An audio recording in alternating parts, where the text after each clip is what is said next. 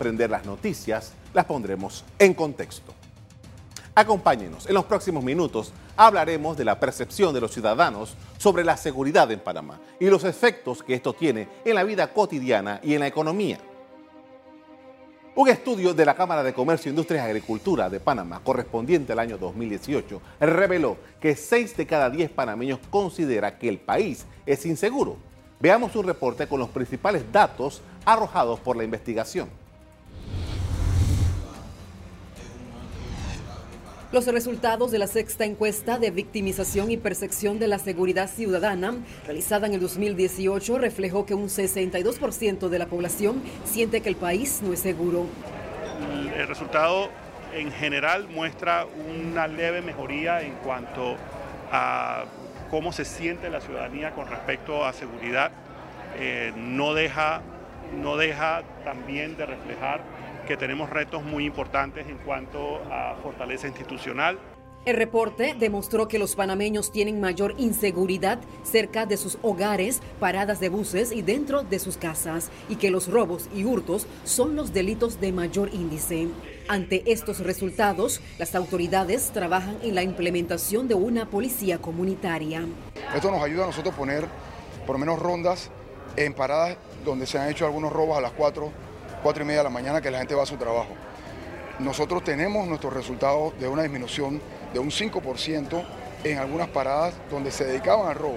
Estos resultados también reveló que Bocas del Toro se considera la provincia con mayor percepción de inseguridad del país. Este estudio tiene como objetivo principal determinar los niveles y las características de la victimización y el comportamiento de la seguridad en Panamá.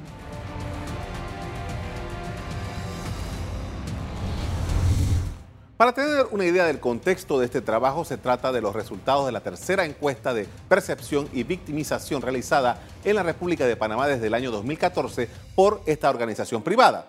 Este informe refleja una muy buena mejoría en la percepción de los ciudadanos frente a la seguridad. Sin embargo, los niveles siguen siendo bastante altos.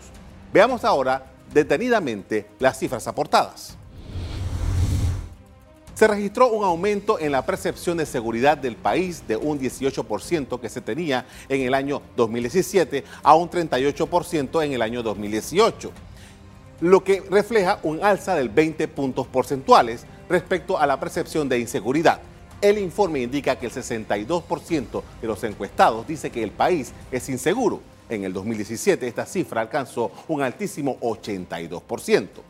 En lo referente a las víctimas de delitos, en 2017, el 14% de los encuestados dijo que lo fue, mientras que en el 2018 el 14% de la población encuestada fue víctima en los últimos 12 meses de alguna situación que atentó contra su seguridad.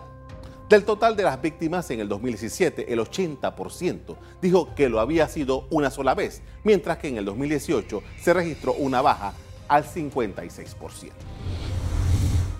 ¿Cuáles son los tipos de delitos que afectan esta percepción y que han tenido un impacto en los ciudadanos que han sido las víctimas? Les comparto los hallazgos de la investigación del Observatorio de Seguridad Ciudadana de la Cámara de Comercio.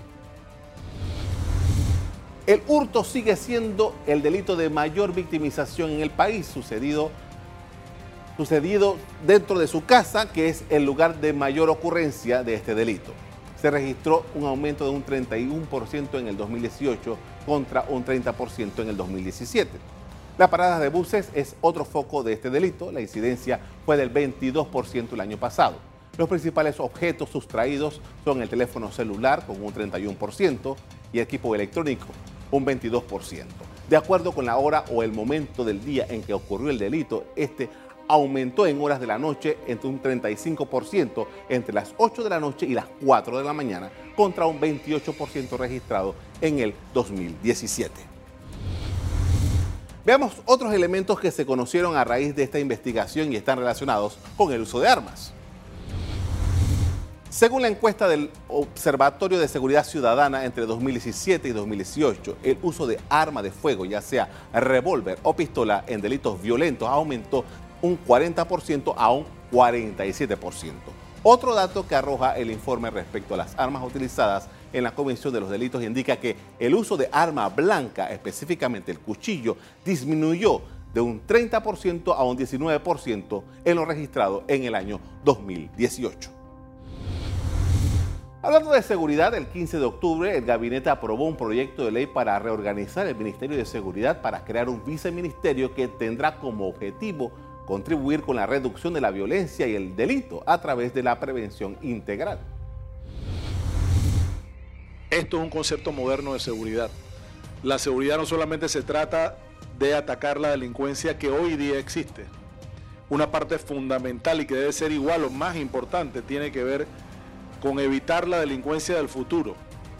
Trabajar dando oportunidades a jóvenes y niños que están en riesgo de entrar en las filas de la delincuencia, de ser parte de la mano de obra que toman esas pandillas, esas bandas, esos carteles del narcotráfico. De acuerdo con los personeros del gobierno, este nuevo viceministerio ha de trabajar para evitar que niños y jóvenes sean arrastrados hacia conductas violentas y delictivas.